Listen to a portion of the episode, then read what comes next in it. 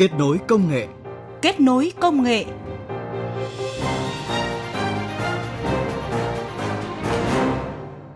Các biên tập viên Mai Hạnh và Huyền Trang kính chào quý vị và các bạn. Rất vui được gặp lại quý vị và các bạn trong chương trình Kết nối công nghệ hôm nay. Thưa quý vị và các bạn, công nghệ thông tin phát triển, phụ nữ không chỉ có thêm cơ hội tiếp cận, nâng cao trình độ và ứng dụng vào cuộc sống, mà còn khởi nghiệp sáng tạo những nền tảng số, góp phần nâng cao thu nhập, đem tới nhiều sản phẩm số hữu ích trong đời sống. Chương trình kết nối công nghệ nhân kỷ niệm Ngày Quốc tế Phụ nữ mùng 8 tháng 3 sẽ thông tin về một số thách thức mà phụ nữ khởi nghiệp cần quan tâm. Bây giờ, chúng tôi điểm nhanh một số thông tin khoa học công nghệ nổi bật trong tuần.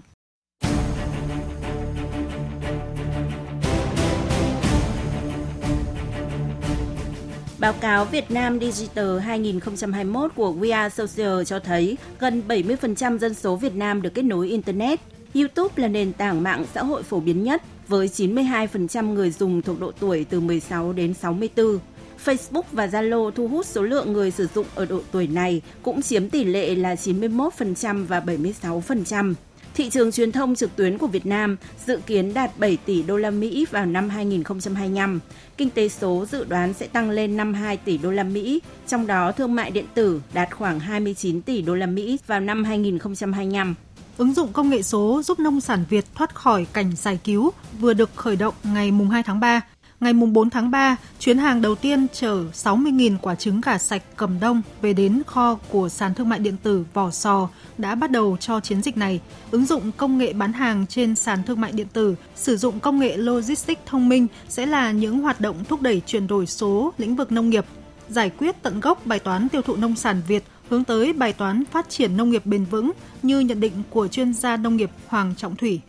Phải đẩy mạnh xây dựng các hợp tác xã và trong đó có liên minh các hợp tác xã để cùng chung giải quyết những vấn đề tiêu thụ nông sản, đảm bảo gắn với lại cái vùng sản xuất, chính là các cái cơ sở chế biến, đóng gói, xuất khẩu, bảo quản, lưu trữ, mua của nông dân, giảm được cái chi phí và cái logistics ấy nó được đồng bộ thì nó mới hỗ trợ cho cái sản xuất và tiêu thụ cho nông sản, phối hợp cùng với lại liên minh hợp tác xã, các cái hiệp hội ngành hàng để mà làm sao hình thành được một cái quản lý chủ động từ vĩ mô, khâu quản trị nông sản phải bắt đầu từ sản xuất và cho đến tiêu thụ.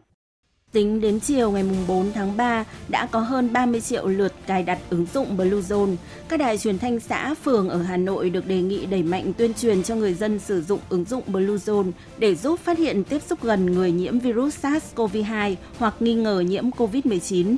Tài liệu và file âm thanh tuyên truyền về việc cài đặt ứng dụng này được Cục Thông tin Cơ sở, Bộ Thông tin và Truyền thông gửi tới Sở Thông tin và Truyền thông các tỉnh, thành phố trên cả nước.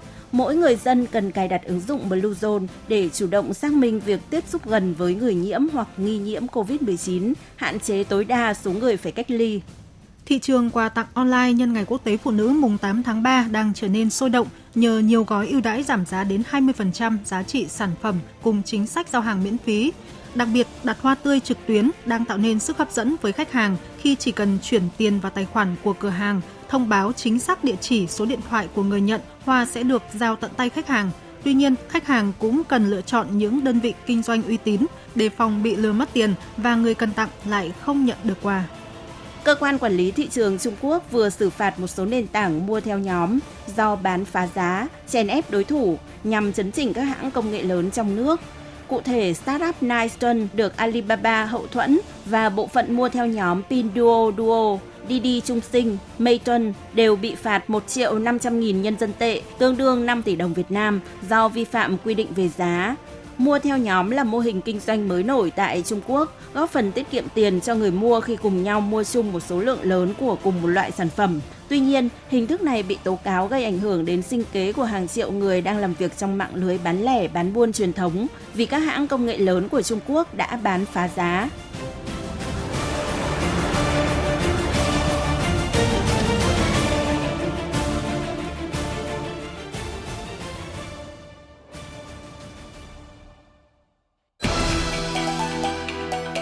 Bàn tròn công nghệ. Bàn tròn công nghệ. Thưa quý vị và các bạn, Tổ chức Lao động Quốc tế cho biết bình quân 60% công việc của con người gặp rủi ro vì công nghệ càng phát triển càng đem tới nhiều dây chuyền sản xuất tự động hóa cao, không cần nhiều lao động phổ thông. Chưa kể, đại dịch COVID-19 vẫn đang diễn biến phức tạp trên thế giới, cũng đã tác động không nhỏ đến người lao động. Tổ chức Lao động Quốc tế ước tính có 58% phụ nữ làm việc trong các ngành dễ bị tổn thương vì dịch bệnh này. Cùng với những khó khăn thách thức do dịch bệnh COVID-19 thì khi phụ nữ khởi nghiệp cũng gặp phải không ít rào cản. Mục bàn tròn công nghệ mời quý vị và các bạn cùng tìm hiểu nội dung này.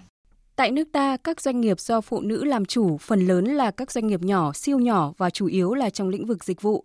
Trong khi đó, dự báo về những khả năng công nghệ thông tin, trí tuệ nhân tạo, robot tiếp tục phát triển có thể thay đổi tới 35% kỹ năng làm việc, thậm chí sẽ có nhiều công việc biến mất. Chính vì thế mà chuyên gia kinh tế Phạm Chi Lan đã nhiều lần bày tỏ về việc phụ nữ nên quan tâm nhiều hơn đến việc học hỏi, áp dụng công nghệ vào công việc khi mà chuyển đổi số đang diễn ra ngày càng mạnh mẽ.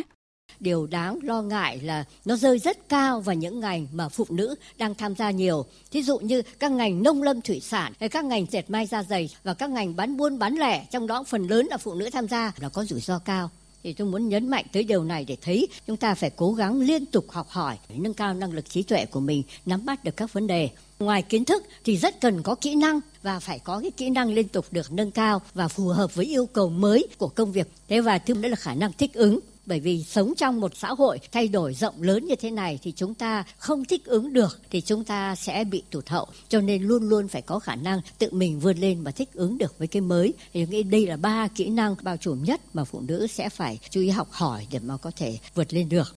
Thống kê của Tổ chức Lao động Quốc tế cũng cho thấy dịch bệnh COVID-19 cũng khiến cho khoảng 20% doanh nghiệp tại Việt Nam tạm dừng hoạt động, thu hẹp quy mô, 98% lao động khu vực du lịch dịch vụ nghỉ việc, 98% lao động hàng không tạm nghỉ việc, 78% lao động ngành vận tải, giày da, dệt may bị giảm việc làm, giãn việc hoặc ngừng việc. Tỷ lệ thất nghiệp cũng cao nhất trong 10 năm qua, với 2,73% lao động thất nghiệp tập trung ở khu vực nông thôn và lực lượng lao động nữ. Nhiều doanh nghiệp đã phải chuyển đổi hình thức kinh doanh từ trực tiếp sang trực tuyến hoặc tìm kiếm các giải pháp công nghệ như làm việc tại nhà, bán hàng qua mạng.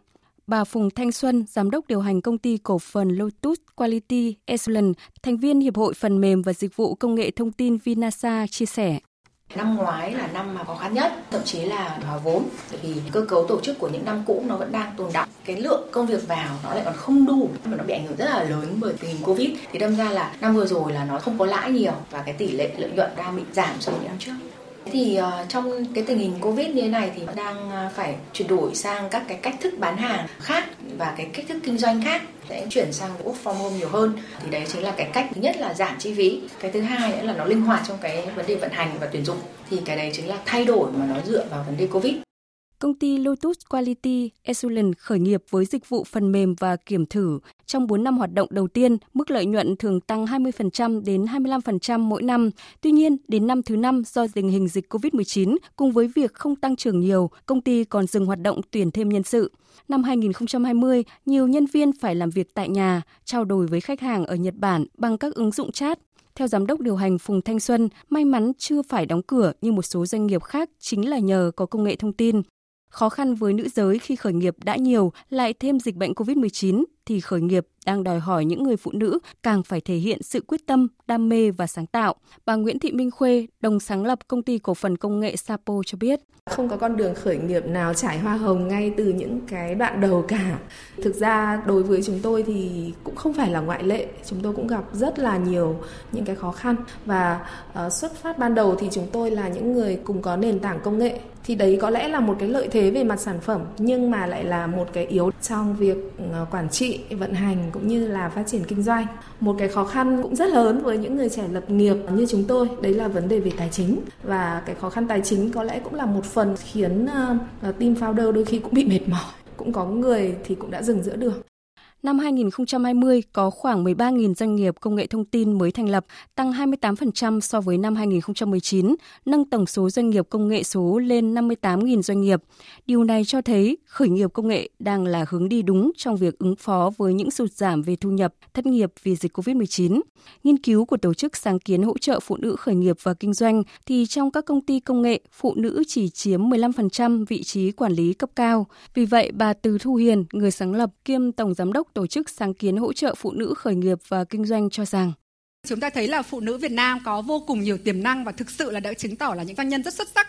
Trong số các doanh nhân thành đạt được thế giới ghi nhận thì đến hơn một nửa là phụ nữ. và chúng ta sẽ không chờ đợi, chúng ta sẽ cùng tạo ra nhiều cơ hội hơn, trang bị cho phụ nữ nhiều các kiến thức và kỹ năng hơn để chúng ta có thể là độc lập và hạnh phúc. Cách mạng 4.0 chính là cơ hội cho phụ nữ bởi vì với công nghệ tất cả đều bình đẳng. Ai sử dụng công nghệ tốt hơn, ngồi sau máy tính đưa ra được cái quyết định nhanh hơn và chính xác hơn thì người đó thắng. Quý vị và các bạn thân mến, như vậy muốn khởi nghiệp đòi hỏi phụ nữ phải đam mê, nắm bắt cơ hội, mở rộng các mối quan hệ, tăng cường trao dồi kiến thức, kỹ năng. Bà Phạm Thị Hạnh, Học viện Phụ nữ Việt Nam nhấn mạnh. Doanh nhân nữ luôn cần đổi mới và sáng tạo trong mọi lĩnh vực từ mô hình kinh doanh đến các sản phẩm mới đưa ra thị trường. Đặc biệt các doanh nhân nữ cần thấy rõ những hạn chế về giới tính để lựa chọn hình thức kinh doanh và sản phẩm sao cho phù hợp với năng lực với sở trường của nữ doanh nhân. Muốn khởi nghiệp thành công, các doanh nhân nữ cần có niềm tin vào chính bản thân và dám mạo hiểm chấp nhận các rủi ro có thể đem lại. Khi muốn khởi nghiệp, phụ nữ thường phải đối mặt với nhiều thách thức cần vượt qua.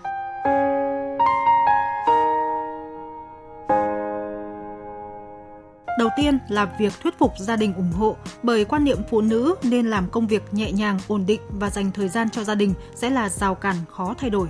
Khi phụ nữ khởi nghiệp sẽ gặp phải những khó khăn trong việc cân bằng thời gian cho gia đình và sự nghiệp. Ước tính, phụ nữ dành trung bình 3 giờ để làm việc nhà hay chính là lao động không lương. Đây là khoảng thời gian khiến phụ nữ không thể cập nhật kiến thức, kỹ năng mềm, chăm sóc sức khỏe cho bản thân. Khó khăn khác khi phụ nữ khởi nghiệp là việc tiếp cận vốn. Đối với nhóm doanh nghiệp vừa và nhỏ, chỉ 37% phụ nữ tiếp cận được vốn vay ngân hàng, trong khi nam giới là 47%. Đối với nhóm phụ nữ trẻ khởi nghiệp thì việc gọi vốn đầu tư trở nên khó khăn hơn nhiều so với các đồng nghiệp nam. Xây dựng và phát triển mạng lưới cũng là thách thức đối với phụ nữ khi khởi nghiệp. Nếu dành thời gian gặp gỡ, tiếp xúc khách hàng thì họ sẽ không có thời gian chăm sóc gia đình. Ước tính nếu nghỉ sinh con một năm thì sau đó phụ nữ phải mất 3 năm mới có thể phát triển lại mạng lưới khách hàng cho doanh nghiệp khởi nghiệp của họ. Cuối cùng, việc thiếu kỹ năng và kiến thức cũng khiến cho phụ nữ khởi nghiệp thường lựa chọn dừng lại một cách tự nguyện.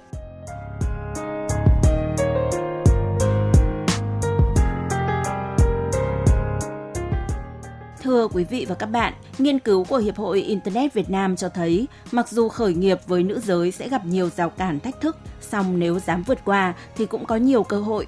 Đặc biệt, các doanh nghiệp do phụ nữ làm chủ thường có tỷ lệ nợ xấu thấp hơn, chi phí tạo ra việc làm thấp hơn, phúc lợi xã hội cho người lao động được bảo đảm tốt hơn. Vì vậy, nếu đang khởi nghiệp, dù là phụ nữ, chúng ta hãy cứ kiên định, đam mê và nỗ lực hết sức mình. Chương trình kết nối công nghệ hôm nay xin dừng tại đây. Quý vị và các bạn có thể nghe lại chương trình này trên trang web vov1.vov.vn trong mục khoa học công nghệ. Đến đây, các biên tập viên Huyền Trang và Mai Hạnh xin tạm biệt quý thính giả. Hẹn gặp lại quý thính giả trong các chương trình sau.